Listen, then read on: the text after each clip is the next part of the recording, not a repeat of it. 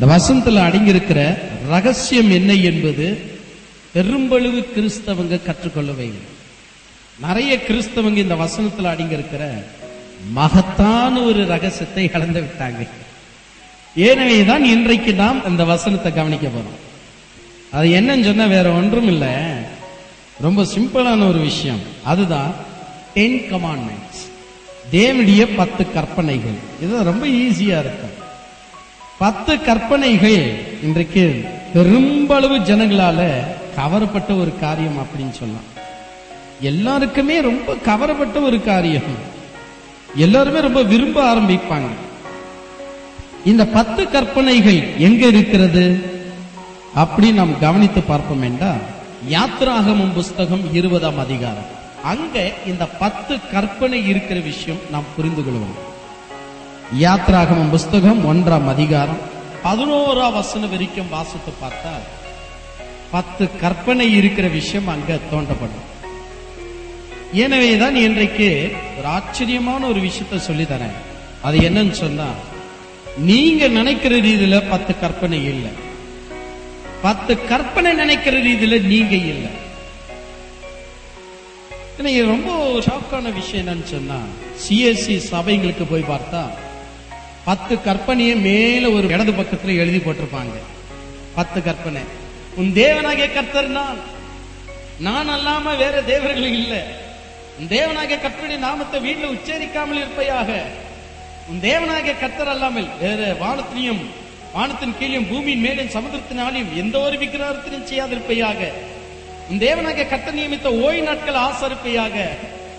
அப்படின்னு இங்க ஒரு ஐந்து இங்க ஒரு ஐந்து போட்டிருப்பாங்க. எப்போ ஒரு சபையில பத்து கற்பனை எழுதி போட்டிருக்கிறாங்களோ புரிந்து கொள்ளுங்க. அவன் இன்னும் பைபிளை படிக்காத பேதையாக இருக்கிறான் என்றார் அடே நீங்க என்னங்க இப்படி சொல்லிட்டீங்க? சீனாய் மலை மேல ஆண்டவர் பத்து கற்பனை எழுதி மனிதன் கையில கொடுத்தாரா? அதை வந்து நீங்க எழுதி போட்டா அது பேதன்னு சொல்றீங்களே. இப்ப நீங்க கவனிக்க தான் போறீங்க. கடவுள் என்ன அர்த்தத்துல கொடுத்தாரோ அந்த அர்த்தத்துல தான் நம்ம எடுத்துக்கணுமே ஒழிய நமக்கு இஷ்டமான அர்த்தத்துல நம்ம எடுக்கக்கூடாது. கடவுள் பத்து கற்பனையை கொடுத்தாருன்னா நம்ம ஒரு மனுக்கோட்டியை கட்டி கொள்வதல்ல. அவர் என்ன காரணத்துக்காக கொடுத்தார்? அதை அப்சர்வ் பண்ணணும்.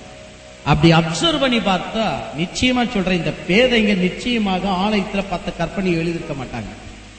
அது மட்டுமல்ல இன்னொரு ஆச்சரியமான ஒரு விஷயம். பத்து கற்பனை உள்ள பலகைகளை நாம் பார்த்திருக்கோம் அந்த போர்டுங்களை வீட்டுங்களில் கூட ஒரு இவ்வளவு பெரிய ரீதியில ஏ ஃபோர் சைஸோ இல்லை ஏ த்ரீ சைஸ்லயோ போர்டுங்களை மாட்டியிருப்பாங்க. இங்க ஒரு ஐந்து கற்பனை இங்க ஒரு ஐந்து கற்பனை. யாராவது நம்மை பார்த்து ஆமா கிறிஸ்துவத்துல எப்படி வாழணும்? எப்படி ஜீவனம் பண்ணோம் தெரிய மாட்டேன் ரொம்ப ஈஸிங்க எடுத்துக்கங்க. உன் தேவனாகிய கர்த்தர் நான். நான் அல்லாம உனக்கு வேற தேவர்கள் இருக்கக்கூடாது. அப்படின்னு பத்து கற்பனை சொல்லுவாங்க இதை கடைபிடியே அப்புறமா பாரு ஆண்டவருக்கு நீ பிரியமா இருக்க முடியும் அப்படின்னு சொல்லுவாங்க. இந்த பத்து கற்பனையை கடைபிடிக்கிறதுனால இருந்து ஒருவனுக்கும் இறைவனுக்கு பிரியமா இருக்க முடியும். இது ஃபர்ஸ்ட் விஷயத்தை நான் புரிஞ்சுக்கணும். கடவுள் எதுக்கு பத்து கற்பனையை கொடுத்தார் என்ற விஷயத்த தெரிஞ்சுக்காம ரொம்ப அருமையா இருக்கு. உன் தேவனாக கத்தன்னா நான் அல்லாம உனக்கு வேற தேவர்களுக்கு இருக்க கூடாது சரி ரொம்ப அருமையா இருக்கு. அப்படின்னா இது எனக்கு ரொம்ப பிடிச்சிச்சு. எனக்கு இயேசு கிறிஸ்துவ தவிர வேற கடவுளே இல்லைன்னு ஒரு முடிவு பண்ணிட்டு வாழ்க்கையை துவக்கினாலும் அவன் கிறிஸ்தவன் அல்ல. ஆக்சுவலி பத்து கற்பனையை கடைபிடிக்கும்படியாக இறைவன் கொடுக்கல. இது ஃபர்ஸ்ட் நாம் தெரிஞ்சுக்கணும். நிச்சயம் ஷாக் ஆகும் உங்களுக்கு. என்னடா இது? பைபிள்ல இப்படியெல்லாம் இருக்கு அப்படின்றீங்களா? கொஞ்சம் வாசிக்க வாசிக்க நீங்க புரிஞ்சுக்குவீங்க ஆக்சுவலி பத்து கற்பனையை கடைபிடிக்கும்படியாக ஆண்டவர் கொடுக்கல. மனிதன் துஷ்டனாய் இருப்பதனால தான் நீ யார் என்பதை புரிந்து கொள்ள பத்து கற்பனையை கொடுக்க நீ யார் என்பதை புரிந்து கொள்ள. எப்படி? வன்வே ரூட் இருக்கிறது. வன்வே வரக்கூடாதுன்னு ஒரு ரூட் இருக்கிறது. ஆனா அங்கதான் போகணும்னு தோன்றது நமக்கு. இப்படி போயிட கொஞ்சம் ஷார்ட் ஆயிடும் இல்லையா? நம்ம போயிடலாமா? சரி எப்படியும் அட்ஜஸ்ட் பண்ணிட்டு போயிடலாம் அப்படின்னு சொல்லுங்க. எங்க வேண்டாம்னு சொல்றாங்களோ அங்க வேணும் நமக்கு தோணும். அதனாலதான் பரிசுத்தாவியான ஒரு புதிய ஏற்பாட்டில் சொல்றாரு கட்டளை இல்லாவிட்டால் பாவம் இருந்திருக்காது. கட்டளை இருக்கிறதுனால தானே பாவம் உள்ள வந்தது. இதை செய்யாத அதை செய்யாத இதை இச்சியாத அதை பண்ணாத அப்படி சொன்னதுனால தானே பாவம் உள்ள வந்தது. அப்படி சொல்லாம இருந்திருந்தா பாவம் வந்திருக்கோமோன்னு கேட்கிறாரு புதிய ஏற்பாட்டுல அப்போஸ் பாவம். ஆக மொத்தத்துல ரெண்டு விஷயத்த சொல்றேன். ஆக்சுவலி பத்து கற்பனை எனப்படுவது நீங்கள் உங்களுடைய கெப்பாசிட்டியை புரிந்து கொள்ளதான் இறைவன் அதை கொடுத்தார் மாறாக வேற ஒன்றுக்கும் அல்ல. நீங்கள் யார் என்று புரிந்து கொண்டு கடவுளுக்கு நீங்க சரண்டராக தான் அந்த பத்து கற்பனையை கொடுத்தார். ஆனா மனுஷன் என்ன பண்ணிட்டான்? சூப்பரா இருக்கு இந்த பத்து கற்பனைன்னு தூக்கிட்டு போய் அவன் கடைபிடிக்க ஆரம்பிச்சான். பத்து கற்பனையை கடைபிடிச்சாலும் ஒருவனும் பரலோகத்துக்கு வர முடியாது என்ற விஷயத்தை நாம் புரிந்து கொள்ளணும். ரெண்டாவது பத்து கற்பனை ஒருபோதும் கடைபிடிப்பதற்காக அல்ல நம்பர் ஒன் ரெண்டாவது பத்து கற்பனை ஒருபோதும் நம்மை பரலோகத்துல சேர்க்காது. இது ரெண்டாவது விஷயம். மறுபடியும் நான் முதல் விஷயத்துக்கே வரேன். பத்து கற்பனையை கடைபிடிக்கணும் என்று ஆண்டவர் கொடுக்கல. உதாரணமாக திருடாதே என்று ஒரு கட்டளை இருக்கு. திருடாதே என்ற கட்டளை இருந்தாதான் நீ திருடாமல் இருக்கிறியா? இல்லையே. காமன் சென்ஸ்லயே நமக்கு தெரியும். வேண்டாம்ப்பா திருடுது வேண்டாம். சும்மா திருடிட்டு அதை மாட்டிக்கிட்டு பல பேர்கிட்ட நம்ம துப்பு வாங்குற பதில் திருடாமல் இருந்தலாம் உழைக்கலாம். நம்முடைய உழைப்புல நம்ம சாப்பிடுவோம். இது காமன் சென்ஸ்லயே தெரிஞ்சுக்கணும். இதுக்கு கட்டளை கொடுக்க வேண்டிய அவசியம் இல்லை. ஆனா ஏன் ஆண்டவர் கட்டளை கொடுத்தாரு? ஏன் கட்டளை கொடுத்தார்னா மனுஷன் காட்டு மிரண்டித்தனமா நடந்ததுனால தான் ஒரு கட்டளை வந்தது. எல்லாரும் நல்ல நடந்த கட்டளை இருக்கமா? எல்லாரும் நல்லா நடக்கிற கட்டளை தேவையில்லைன்னு சொல்ற. அப்ப எதற்காக கட்டளை வந்தது? சரியா நடக்குதுல என்ற காரணத்துக்காக கட்டளை வந்தது. அதான் அப்போ பவுல் சொல்றாரு. நியாய பிரமாணத்தினால்தான் அதிக பாவமே உருவாக ஆரம்பித்தது. நியாய பிரமாணம் என்ன சொன்னது? இச்சியாதன்னு சொன்னது. சரி ரெண்டாவது. இச்சியாதே என்று ஒரு வசனம் இருக்கிறது ஒரு கட்டளை இருக்கிறது. இச்சியாதே என்று சொல்லி இருக்கும் போது அதை பார்த்துத்தான் நம்ம இச்சியாதே என்று பாவத்தை விட்டோமா? கொஞ்சம் நல்ல யோசனை பண்ணி பாருங்க. கிறிஸ்துவுக்குள் வருவதற்கு முன்னாடியே அந்த குணம் உங்களுக்குள்ள இருந்துச்சு. நமக்கு இருக்கிறதுல போதும் என்று இருப்போம். என்ன இருக்கோ அதுல ஓகேன்னு சொல்லி இருக்கோம் அவங்க வீட்டுல வாங்கிட்டாங்கன்னு சொல்லிட்டு நம்ம வீட்டுல வாங்க முடியுமா? நமக்கு சம்பாதனையே அவ்வளவுதான். அதுக்கு பார்த்து அவங்கள பார்த்து நாம் எதற்கு வாங்கணும்? பாருங்க ஆரம்பத்திலே உங்களுக்கு அந்த குணம் இருந்திருக்குது. அப்ப இந்த பத்து கற்பனை எதற்கு என்று யோசித்தா நிறைய பேர் இந்த பத்து கற்பனையை கடைபிடிச்சிட்டா பரலோகம் கிடைக்குதுன்னு நினைக்கிறாங்க. ஒரு நாளும் கிடையாது. இந்த உலகத்துல தன் மனைவியை தவிர வேற எவர்கிட்டயும் போகாம வாழ்க்கை நடத்தணுங்க. தொண்ணூறுல தொண்ணூத்தொன்பது பர்சன்ட் ஜனங்க வாழ்ந்துங்கிறாங்க உண்மையா வாழ்றாங்க. உண்மையா இருந்திருக்கிறாங்க. அதே போல ஒரு காரியத்தை திருடாமை புத்தி வந்ததுல இருந்து எப்ப புத்தி வந்ததோ அன்று முதல் திருடாமல் இருக்கிற ஜனங்க நூறுல எழுபத்தஞ்சு பர்சன்ட் ஜனங்க திருடாமலே வாழ்க்கை நடத்தினர் அவங்க இன்னொருத்தர் பொருளை திருடுதல. எப்ப புத்தி வருதோ அன்னில இருந்து திருட போவது கிடையாது. எழுபத்தஞ்சு பர்சன்ட் ஜனங்க திருடாமலே இருக்காங்க. இன்னும் அடுத்தது சொல்ல போனா புத்தி வந்ததுல இருந்து வேண்டாம் பொய். ஏன் பொய் பேசி நம்ம பிழைக்கணும்?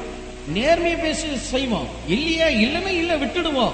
அப்படின்னு சொல்லி வாழக்கூடியவங்க ஐம்பது பர்சன்ட் ஜனங்க உலகத்தை வாழ்ந்துங்கிறாங்க. அது மட்டுமல்ல ஒரு முறை கடவுள் இவர்தான் தெரிஞ்சுக்கிட்டா மற்றொரு முறை இன்னொரு கடவுள் கிட்ட போகாம இருக்கிற கிறிஸ்தவங்க நூத்துல நூறு பர்சன்ட் கிறிஸ்தவங்க கூட இருக்கிறாங்க. இன்னொரு கடல் கிட்ட போகாம. அப்ப இதெல்லாம் நீங்க கடைபிடிச்சாலும் உங்களுக்கு பரலோகம் கிடைக்காது. காரணம் என்னன்னு சொன்னா இப்படி கடைபிடிச்சவனை குறித்து மத்தையும் பத்தொன்பதாம் அதிகாரத்துல நாம் வாசிக்கணும். பதினாறாம் வசனம் முதற்கொண்டு சில வசனங்களை நான் உங்களுக்கு வாசித்து காட்டுகிறேன். கேட்டு பாருங்க. அப்பொழுது ஒருவன் வந்து அவரை நோக்கி நல்ல போதுகிற நித்திய ஜீவன் அடியும்படி நான் என்ன செய்ய வேண்டும் என்று கேட்டான். அதற்கு அவர் நீர் என்னை நல்லவன் என்று சொல்லுவான் ஏன் தேவன் ஒருவன் தவிர நல்லவன் ஒருவனும் இல்லை. நீ ஜீவனில் பிரவேசிக்க விரும்பினால் கற்பனைகளை கைக்கொள்ளு என்றார். இங்க கடவுள் சொன்னது கற்பனையை கைக்கொள்ளுன்னு சொல்லி கட்டளையா சொல்லல. அவனை சோதிக்கும்படி சொன்னார். நீ என்கிட்ட கேள்வி கேட்கிறன்னா நீ யார் என்பது எனக்கு தெரியும். நீ என்ன தந்திரத்துல என்கிட்ட கேள்வி கேட்கிறன்னு எனக்கு தெரியும். அதனால தான் ஆண்டவர் அதை புரிஞ்சுக்கிட்டு சொன்னாரு. ஏன்பா என்ன ஏன் நல்லவன் சொல்ற? ஏன்னா இவன் ஏற்கனவே தன் மனசுக்குள்ள என்ன தவிர வேற யாரும் நல்லவன் நல்லன்னு டிசைட் பண்ணியிருக்கான். இவனும் கேள்விய நித்திய ஜீவனை அடையணும் என்ற இயக்கத்துல கேட்கல. இவன் எப்படி கேட்கிறான்னு சொன்னா ஆண்டவர் அவனை பாராட்டணும். ஆட எவ்வளவு நல்லவனா வாழ்ந்திருக்கிறியவா? உனக்கு நிச்சயம் பரலோகம் இருக்கும். அப்படின்னு ஆண்டவர் பாராட்டணும் இந்த கேள்வியை வந்து கேட்கிறான் என்னன்னு கேட்கிறான் நித்திய ஜீவன் அடையணும்னா நான் என்ன செய்யணும்? அதுக்கு ஆண்டவர் அவனுடைய இதயத்தை புரிந்து கொண்டு என்ன செய்வது? கற்பனையை கை கொள்ளுப்பா பத்து கற்பனை உனக்கு தெரியும் இல்லையா? கை கொள்ளு என்று சொன்னான். அதற்கு அவன் என்ன சொன்னானா? வாசிங்கள் அவன் அவரை நோக்கி எவைகள்? என்று கேட்டான். பாருங்க அவனுக்கு தெரியும். கற்பனைனா என்னன்னு தெரியும். ஆனால் அந்த பாராட்டு வரணும் இல்லையா? சின்ன வயசுல இருந்து நான் பத்து கற்பனையை கடைபிடிச்சிருக்கேன்னு பாராட்டு வரணும் இல்லையா? ஆண்டவரே கேட்கிறா எது அந்த பத்து கற்பனை அப்படின்னு கேட்கிறான் அதுக்கு அவரும் பொறுமையா பதில் கொடுக்கிறாரு. அவன் அவரை நோக்கி எவைகள் என்று கேட்டான். அதற்கு இயேசு கொலை செய்யாதிருப்பையாக விபச்சாரம் செய்யாதிருப்பையாக களவு செய்யாதிருப்பையாக பொய் சாட்சி சொல்லாதிருப்பையாக உன் தகப்பனி உன் தாயும் கனம் பண்ணுவையாக உன்னிடத்தில் நீ அன்பு கூறுவது போல் பிறனிடத்தில் நீ அன்பு கூறுவையாக என்பவைகள் இவைகளை என்றார். உடனே இவருடைய கண்ணெல்லாம் அப்படியே பளிச்சின்னு மாறுது. இவட தலெல்லாம் அப்படியே நிமிருது. கொஞ்சம் லேசா கர்வமா சிரிச்சிட்டு சொல்றான் என்ன? என்று இருபது அவசனம் அந்த வாலிபன் அவரை நோக்கி இவைகளெல்லாம் என் சிறு வயது முதல் கை கொண்டிருக்கிறேன். இன்னும் என்னிடத்தில் குறைவு என்ன? என்றான். பாத்தீங்களா எவ்வளவு காரணம் இவன் உண்மையிலே நித்திய ஜீவனை அடையணும்னு சொல்லிட்டு கேட்கல. ஆண்டவர் கேள்வி கேட்டு அந்த கேள்வி மூலியமா என்கிட்ட வேற என்ன குறைவு சொல்லு பார்க்கலாம் பத்து கற்பனையும் இந்த ஏரியாவிலேயே நான் ஒருத்தன் தான் அப்படியே ரெகுலரா கடைபிடிச்சிருக்கேன் பத்து கற்பனை அப்படி விடாம்பிடியா கடைபிடிச்சவன் நான் தான். வேற ஏதாச்சும் உண்டா ஆண்டவரன் கேட்கும் போது ஆண்டவர் புரிஞ்சுக்கணும். அவனை பார்த்து சொன்ன விஷயம் என்ன? அதற்கு இயேசு நீ பூரண சர்க்குள்ளவனாய் இருக்க விரும்பினால் போய் உனக்கு உண்டானவைகளை விட்டு தரித்திரருக்கு கொடுத்து அப்பொழுது பரலோகத்தில் உனக்கு பொக்கிஷம் உண்டாயிருக்கும்.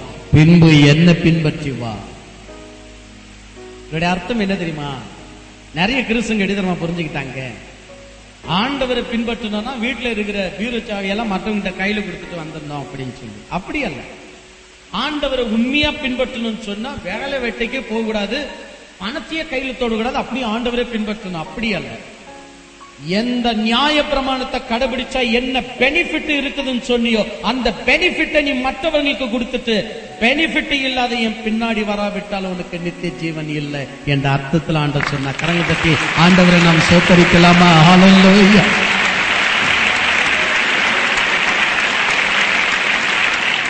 இந்த அர்த்தத்துல தான் ஆண்டவர் சொன்னார். எனவே தான் அடுத்தது வசனம் என்ன சொல்லுகிறது? வெக்கப்பட்டு போன. ஏன்னா பத்து கற்பனை சொல்ற விஷயம் என்ன தெரியுமா? உபாகமம் புஸ்தகம் இருபத்தி எட்டாம் அதிகாரத்தை என்ன சொல்லி இருக்கிறது இத செய் இத நான் உனக்கு செய்ய. இத செய் இத நான் உனக்கு செய். இப்படி சொன்னதுனால் பத்து கற்பனை கடைபிடிச்சா ஆண்டவர் உலகத்தின் நலங்களை கொடுக்க ஆரம்பிச்சு ஏன்னா மேசியா வரவரைக்கும் இந்த ஆசீர்வாதம் இருக்க செய்யும். மேசியா வரவரைக்கும் இந்த ஆசீர்வாதம் நிச்சயம் இருக்கணும். அதனாலதான் இறைவன் பள்ளி ஏற்பாட்டில் அப்படி நடத்தினான் இவன் அந்த பத்து கற்பனையை கடைபிடிச்சு கடைபிடிச்சு நல்லவன் நல்லவன் நல்லவன் பேரை வாங்கி நிறைய ஆஸ்திகளை சம்பாதித்து விட்டான். இவனுக்கு அந்த ஆஸ்திகள் எல்லாம் எது? ஆண்டவரே நான் நல்லவன். என கைவிட்டுட்டியே ஆண்டவரே நான் நல்லவன். நான் பத்து கற்பனை கடைபிடிச்சிருக்கேன் நான் சம்சாரி. நான் இன்ன வரைக்கும் எந்த பாவத்தையும் செய்யல. எனக்கு இன்னொரு சொத்தை கொடு. அப்படி கேட்டு கேட்டு கேட்டு என்ன செய்தான்? நியாய பிரமாணத்தை பார்த்து பாரு நீ தான் சொன்னீர். சரியா நடந்த ஆசிர்வதிப்பன் சொன்னீர். குடு குடு எனக்கு என்று சொல்லி எல்லா ஆசீர்வாதத்தை வாங்கி பெனிஃபிட் நிறைய இருக்கு. அதான் ஆண்டவர் சொன்னாரு. உங்களுக்கு யார் பத்து கற்பனையை கடைபிடிக்க சொன்னது? ஆக்சுவலி பத்து கற்பனை யாருக்குள்ள நிறைவேற வேண்டிய விஷயம்? இறைவனுக்குள்ள நிறைவேற வேண்டிய விஷயம். அதனாலதான் அந்த பத்து கற்பனை அவனை பரலோகத்துல சேர்க்கலை என்ற விஷயம் நமக்கு தெரிகிறது. எனவே தான் நான் முதல் தெரிஞ்சுக்க வேண்டிய விஷயம் என்னன்னு சொன்னா பத்து கற்பனை சேவியர் அல்ல. பத்து கற்பனை ரட்சகர் அல்ல. ரட்சகர் ஆக்சுவலி இயேசு கிறிஸ்து. ரட்சகரை தள்ளி விட்டு பத்து கற்பனையை கடைபிடிக்கிறது அல்ல ஆனா பத்து கற்பனையை போக்கஸ் பண்றதும் அல்ல. ரெண்டு காரியத்தையும் நாம் செய்யக்கூடாது. அதனால தான் பத்து கற்பனையும் பைபிளையும் புரிந்து கொள்ளாத எத்தனையோ கிறிஸ்தவங்க இன்ன வரைக்கும் பாக்கெட்ல ஒரு பத்து கற்பனை எழுதி உள்ள வச்சிருப்பாங்க. சர்ச்சுகள்ல போட்டிருப்பாங்க. ஆண்டவர் உங்களுக்கு கொடுத்த கட்டளை எதுன்னு கேட்டா பத்து கற்பனையை சொல்ல ஆரம்பிப்பாங்க. அதனாலதான் இன்னைக்கு பித்தலாட்டங்கள் நம்மள அதிகமாய் போச்சு ஒருத்தன் வந்து கேக்குறான் நானு கத்தோலிக்கு பண்ண காதலிச்சுட்டேன் என்ன செய்யணும்?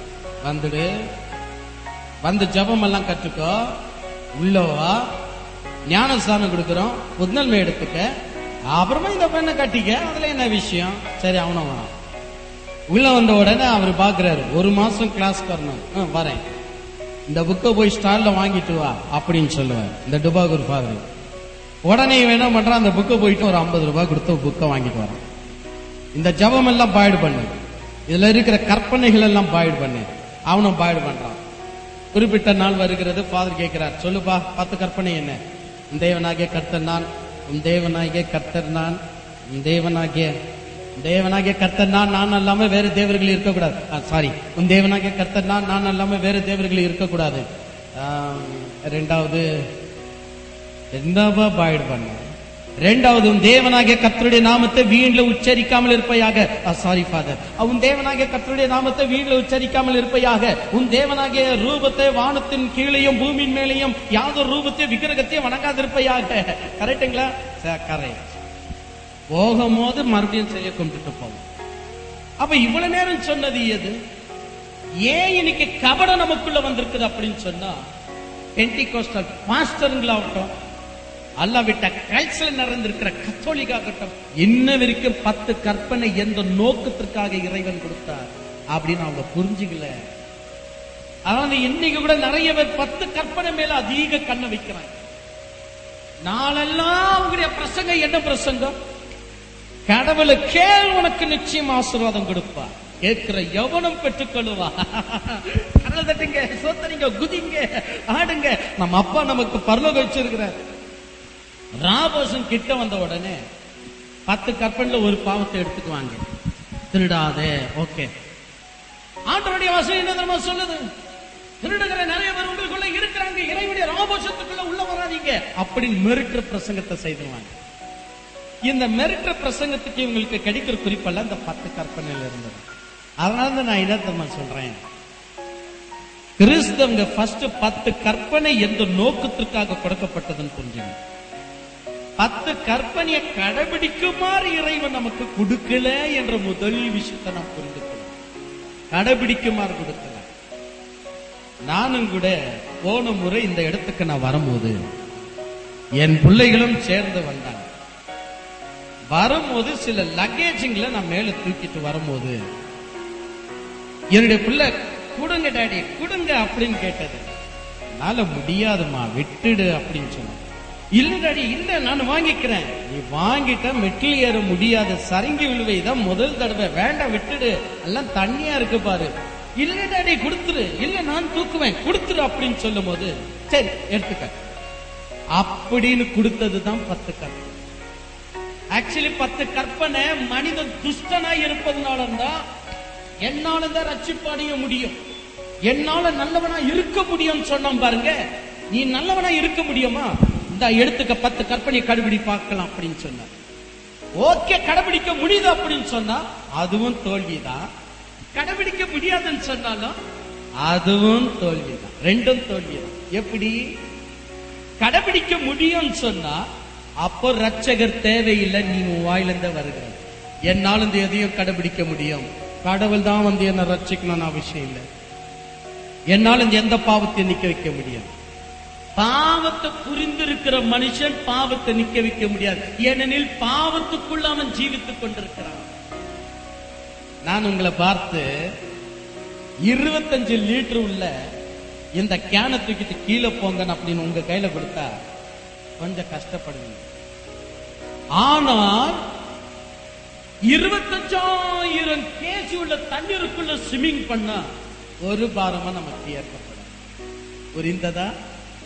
இருபத்தஞ்சு லிட்டர் தண்ணி உங்க கையில கொடுத்தால் தூக்க முடியாது.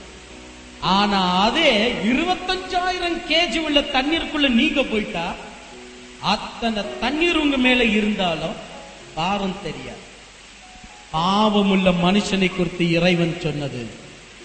ஐத்தியோப்பியன் தன் தோலை மாற்றக்கூடுமானால் சிவிங்கி தன் புள்ளிய மாற்றக்கூடுமானால் தீமை செய்ய பழகின நீங்களும் நன்மை செய்ய முடியும் சேலஞ்சு கட்டினார் ஆண்டவர். இதனுடைய அர்த்தம் என்ன? சிவிங்கி எனப்படுகிற சித்தா அதுக்கு உடம்பெல்லாம் புள்ளிகள் இருக்கிறது. எத்தனை சோப்பு போட்டு நார போட்டு தேய்ச்சாலும் அந்த புள்ளி மாறாது எப்படியோ. ஐத்தியோப்பியன் பிறக்கும் போதே கருப்பா பிறக்கணும் ஆப்பிரிக்காக்காரன். அந்த தோலுக்கு எத்தனை கிரீம் போட்டு சோப் போட்டு தேய்ச்சாலும் அவனுடைய கருப்புத்தன்மை எப்படி மாறதோ? நீங்க நன்மை தீமையில பாவத்துல விழுந்த நீங்களும் துஷ்டத்தனத்துல இருந்த நீங்களும் நன்மை செய்ய முடியாது என்று சொல்லியிருக்கும் போது பத்து கற்பனையை கடைபிடிக்க முடியும்னு சொல்ல முடியுமா? நான் எப்படி அந்த பிள்ளைக்கு என்னுடைய லக்கேஜ் என்னுடைய பாரத்தை அந்த பிள்ளை மீது நான் செலுத்தினனோ? அதுதான் இது காட்டுகிற விஷயம். அதுதான் இங்க வந்த விஷயம். ஏனவே என் அருமைக்குரிய தெய்வ பிள்ளைகளை பத்து கற்பனை எனப்படுது நாம் தினந்தோறும் பார்த்து பார்த்து அதை கடைபிடிக்கல ஆக்சுவலி பத்து கற்பனை எனப்படுவது கடவுள் நம்மை சோதித்து பார்க்கும்படியாக கொடுத்த ஒரு கட்டளை. நம்ம சோதித்து பார்த்தார் இது தூக்க முடியுமா? இது உன்னால முடியுமா? முடியும்னு சொன்னாலும் தோல்விதான். முடியாதுன்னு சொன்னாலும் தோல்விதான் என்பது பத்து கற்பனை. ஆனா எத்தனை ஊழியக்காரங்க நம்ம புரிஞ்சுக்கிட்டோம். எத்தனை சபைங்க நம்ம புரிஞ்சுக்கிட்டு இந்த வசனத்தை? ஒருவனும் நாம் புரிந்து கொள்ளவே இல்லை. ஒன்று தீமத்தி புஸ்தகம் ஒன்றாம் அதிகாரம் பதினைந்தாம் வசனத்தின்படி பாவிகளை ரட்சிக்கும்படி கிறிஸ்தியஸ் இந்த உலகத்துக்குள்ள வந்தார் என்று சொல்லப்பட்டிருக்கிறார் கவனித்தீர்களா? அப்ப பாவிகளை ரட்சிக்க கிறிஸ்தியஸ் உலகத்துக்குள்ள வந்தார் என்று சொன்னால் பத்து கற்பனை எதற்கு? பத்து கற்பனையை கடைபிடிச்சா பரலோகம் இருக்குன்னு சொன்னா ரட்சகர் வர வேண்டிய அவசியம் எதற்கு? ரட்சகர் வர வேண்டிய அவசியமே இருந்திருக்காங்க யோசித்து பாருங்க. ஏனவேதான் ரட்சகரா பத்து கற்பனியா? என்ற அடிப்படையில நீங்க இந்த தியானத்தை நீங்க செய்ய போறீங்க. எனவே முதல் விஷயத்தை நீங்கள் புரிந்து கொள்ள வேண்டிய காரியம் என்னன்னா பத்து கற்பனை எதற்கு அப்படின்னு சொன்னா வரப்போற ரட்சகரை சுட்டி காட்டதான் பத்து கற்பனை. பத்து கற்பனை ரட்சகர் அல்ல. பத்து கற்பனை ஒருப்பது ரட்சகர் அல்ல. வரப்போற ரட்சகரை சுட்டி காட்டதான் பத்து கற்பனை இருந்தது. ஆனால் முட்டாள் தன்மையான விஷயம் என்னன்னு சொன்னா இன்னைக்கு பத்து கற்பனையா தான் ஊழியக்காரங்க கடைபிடிச்சுங்கிறாங்க. இன்னைக்கு பத்து கற்பனையா தான் போர்டு மேல எழுதி போட்டுடலாம்.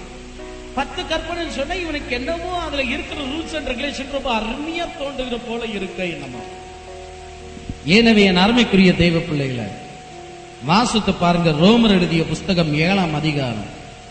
ஏழு முதல் கொண்டு பதினோராம் வசனம் வரைக்கும் நீங்கள் வாசித்து பாருங்க. அப்போ ஒரு மர்மத்தை நீங்கள் அறிந்து கொள்ள ஆரம்பிப்பீங்க. ஏழாம் அதிகாரம் பதினோரா வசனம் மட்டும் வாசிக்கலாம். பாவமானது கற்பனையினாலே சமயம் பெற்று என்னை வஞ்சித்தது. அதனாலே என்னை கொன்றது. இங்க என்ன அருமையா சொல்லப்பட்டிருக்கிறது? அப்ப பத்து கற்பனை நம்மளை ரச்சிக்கல மாறாக நம்மளை என்ன செய்தது?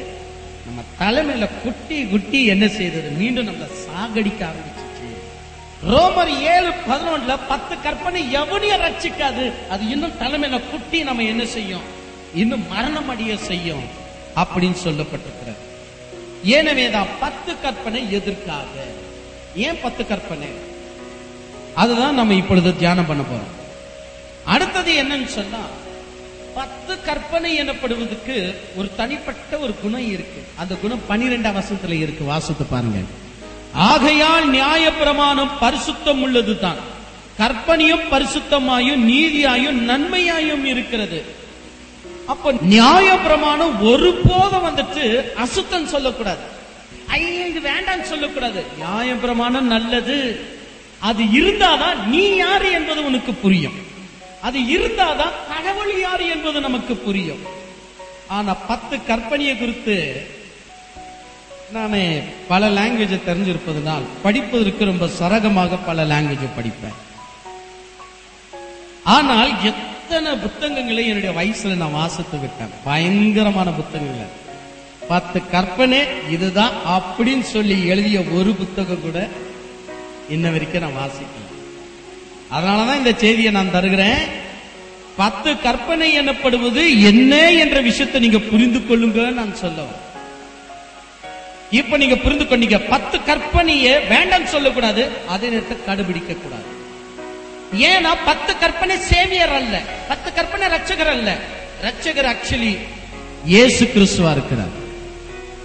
ஒன்று திமுத்தி புஸ்தகம் ஒன்றாம் அதிகாரம் பதினைந்தாம் வசனத்தின்படி பாவிகளை ரட்சிக்கும்படியாக கிறிஸ்து இயேசு உலகத்துக்குள்ள வந்தார் என்று வசனம் சொல்லுகிறபடி ரோமர் எழுதிய புஸ்தகம் ஏழாம் அதிகாரம் பனிரெண்டாம் வசனத்தில் சொல்லுகிறபடி நியாய பிரமாணமானது நீதியானது நன்மையானது. ஆனா நாம் செய்ய வேண்டிய விஷயம் என்ன? பதிமூன்றாம் வசனத்துல இருக்க வாசத்து பாருங்க. இப்படி இருக்க நன்மையானது எனக்கு மரணமாயிற்றோ? அப்படி இல்லையே. பாவமே எனக்கு மரணமாயிற்று. நன்மைன்னு சொல்லுவது பத்து கற்பனை. பத்து கற்பனை யாரையும் சாகடிக்காது. ஆனா பத்து கற்பனையை கடைபிடிக்கிறவன சாகடிக்கும். ஏன் சொன்னா அதுக்கு ரட்சிக்கிற சக்தி கிடையாது. பத்து கற்பனைக்கு ரச்சிக்கிற சக்தி கிடையாது. அதனாலதான் மத்த எழுதிய சுவிசேஷம் பத்தொன்பதாம் அதிகாரம் இருபத்தி ஆறாம் வசனத்துல நாம் கவனித்தோம். அவன் சொன்னானா நான் நித்திய ஜீவனம் போதற்கு நான் என்ன செய்ய வேண்டும் என்று கேட்கும் போது ஆண்டவர் சொன்னா பத்து கற்பனையை கடுபிடி அப்படின்னு அதெல்லாம் சிறு வயது முதற்கொண்டு கடைபிடிக்கிற வேற ஏதாச்சும் உண்டா? இன்னும் ஒரு குறைவு இருக்கிறது. அந்த பத்து கற்பனையில உண்டான பெனிஃபிட்ஸை நீ விட்டுட்டு என் பின்னாடி வரணும் அப்படின்னு. அப்ப பத்து கற்பனை சாகடிக்கும்படியாக கொடுக்கல. ஆனா பத்து கற்பனை கொடுப்பதுனால ஒருவனை ரட்சிக்கப்பட மாட்டான். ஏன் ரட்சிப்பு எனப்படுது பத்து கற்பனை இல்ல அல்ல அப்படின்னு பதிமூன்றாம் வசத்துல சொல்லப்பட்டிருக்கிறது. எப்படி? பாவமே எனக்கு மரணம் ஆயிற்று பாவம் கற்பனையினால் மிகுந்த பாவம் உள்ளதாக்கும்படிக்கு அது நன்மையானதை கொண்டு எனக்கு மரணத்தை உண்டாக்குறதுனால் பாவமாகவே விளங்கும்படி அப்படியாயிற்று. இங்க என்னன்னு சொல்லப்பட்டிருக்கிறது? ஓரளவுக்கு மனுஷன் பாவம் செய்தான். என்ன பாவம்? இந்த கனியை புசித்த நாளில் நீங்க தேவர்களை போல மாறுவீங்க அப்படின்னு சொன்ன உடனே அந்த கனியை புசித்தான். எனவே மனுஷன் தேவனுக்கு விரோதமான பாவத்தை செய்து தேவ மகிமைய அற்றவனாக மாறிவிட்டான். இதெல்லாம் கரெக்ட் தான். ஆனா இப்பொழுது பத்து கற்பனையும் கொடுக்கப்பட்டதுனால் பாவம் பழுதாக ஆரம்பிச்சிச்சு. எப்படின்னு சொன்னா ஒரு நாள் ஒரு பேஷண்ட் டாக்டர் கிட்ட வந்தாப்ப டாக்டர் எனக்கு என்னன்னு தெரியல. ரொம்ப தலைவலி எனக்கு. அப்படியா? என்ன செய்வது? ரொம்ப தலைவலியா? ஆமா ரொம்ப தலைவலி. ஓ அப்படின்னா ஒரு வேலை செய்யும் டெய்லி காலையில எந்திரிச்சிட்டு பச்சை தண்ணியில குளிக்கணும். கோல்டு பதார்த்தங்களை சாப்பிடணும். தலையெல்லாம் துடைக்க கூடாது. அப்படியே வேலைக்கு போகணும் இந்த மாதிரி ஒரு வாரம் செய்துட்டு வா அப்படின்னு சொன்னாரு. என்ன ஆகிருக்கோம் அவன் ஒரு வாரம் நடிச்சிட்டு வந்தான். வந்தால் இப்ப தலைமைக்கு பதிலாக நிமோனியா நோய் உள்ள வந்தது. கூட இருக்கிற டாக்டர் ஃப்ரெண்டு கேட்டாரா டேய் என்னடா நீ பண்ற? அவன் தலைநோவுக்குன்னு வந்தானே. ஒரு ஒரு டாப்லெட்டை கொடுத்து அவனை குணமாக்கி இருக்க கூடாதா எதற்காக தொல்லைப்படுத்தி இப்ப அவனுக்கு நிமோனியா வந்துச்சு. அதுக்கு அந்த டாக்டர் சொன்னாரா டே நான் படிச்சிருக்குது நிமோனியா தான். எனக்கு தலைநோக்கெல்லாம் டாப்லெட் கொடுக்க தெரியாது. அது நிமோனியா வந்தா தலைநோவும் போக்கடிக்க என்னால முடியும். அப்படின்னு சொன்னானா அந்த கதை தான் பதிமூன்றாம் வருஷத்துல இருக்கு. ஓரளவுக்கு பாவம் இருந்துச்சு. பத்து கற்பனை வந்ததனால் பாவம் பழுதாயிற்று. மேலும் பாவம் பழுதாகி மனுஷன் மரணத்துக்கு நியமிக்கப்பட்டது அதனால இருந்து பத்து கற்பனையை மூட கிறிஸ்தவங்களை போல எழுதி மேல வைக்காது நீங்க நிறைய ஊழியக்காரர்களை பார்த்திருக்கோம். எஸ்பெஷலி சிஎஸ்ஐ சிஎஸ்ஐல நீங்க உள்ள போய் பார்த்தீங்கன்னா பத்து கற்பனையை எழுதி போட்டிருப்பாங்க. இந்த மூட ஜனங்களுக்கு இருக்கிற ஒரே ஒரு பழக்கம் என்னன்னு சொன்னா சத்தியத்தல்ல இவர்கள் கடைபிடிக்கிறது. வெறும் இவர்கள் கிறிஸ்துடைய நாமத்தை கடைபிடிக்கக்கூடியவர்கள். த நேம் ஆஃப் கிரைஸ்ட் இவர்கள் அறிமுகம் பண்ணியிருக்கிறாங்க. த ரியாலிட்டி ஆஃப் கிரைஸ்ட் இவங்க அறிமுகம் பண்ணிக்கிறாங்க. கணவருடைய தன்மையை உண்மையை இவர்கள் புரிஞ்சுக்கல. வெறும் கடவுளுடைய நாமத்தை புரிஞ்சிருக்கிறாங்க. வெறும் கடவுளுடைய நாமத்தை புரிவது நல்லதல்ல. கடவுளுடைய ரியாலிட்டியை நான் புரிஞ்சுக்கணும். அதனால இருந்து நான் மொத்தமா என்னன்னு சொல்ல வரேன்னா பத்து கற்பனையை கடைபிடிச்சா உலக ஆசீர்வாதம் தான் கிடைக்கும். ஆனா பரலோகம் கிடைக்காது. உலக ஆசீர்வாதம் நிறைய கிடைக்கும் அதனால அந்த பணக்காரனை பார்த்து சொன்னாரு உனக்கு உண்டானவைகள் எல்லாவற்றையும் விட்டு என் பின்னாடி வா.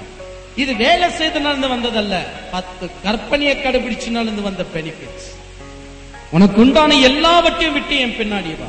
ஏன் சொன்னா ஏன் பின்னாடி வருவனுக்கு உலகம் பிரகாரமான ஆசீர்வாதம் அல்ல அது வேற ஆசீர்வாதம் என்று சொல்லி ஆண்டவர் அவனை அழைச்சார்.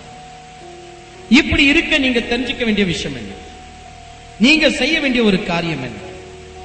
பத்து கற்பனை எதற்காக? ஏன் ஆண்டவர் பத்து கற்பனையை கொடுத்தாரு?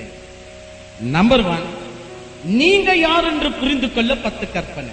தெய்வம் யார் என்று புரிந்து கொள்ள பத்து கற்பனை கொடுத்தாரு. சோ சென்டர்ல பத்து கற்பனை இருக்கிறது. இந்த பக்கம் மனிதன் இந்த பக்கம் கடவுள். பத்து கற்பனை சென்டர்ல இருக்கு.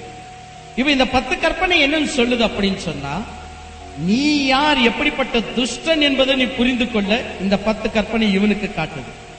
அதே நேரத்தில் இந்த பத்து கற்பனை கடவுள் எப்படிப்பட்டவர் என்பதை இப்படி காட்டுது. அப்படி என்றால் பரிசுத்த ஆவி வந்து யூதர்களுக்கு இந்த விஷயத்த வெளிப்படுத்தல அப்படின்னு சொன்னா ஒருவன் கூட பத்து கற்பனைய என்ன அதோடைய உண்மையான விஷயம்னு புரிஞ்சிக்கவே முடியாது.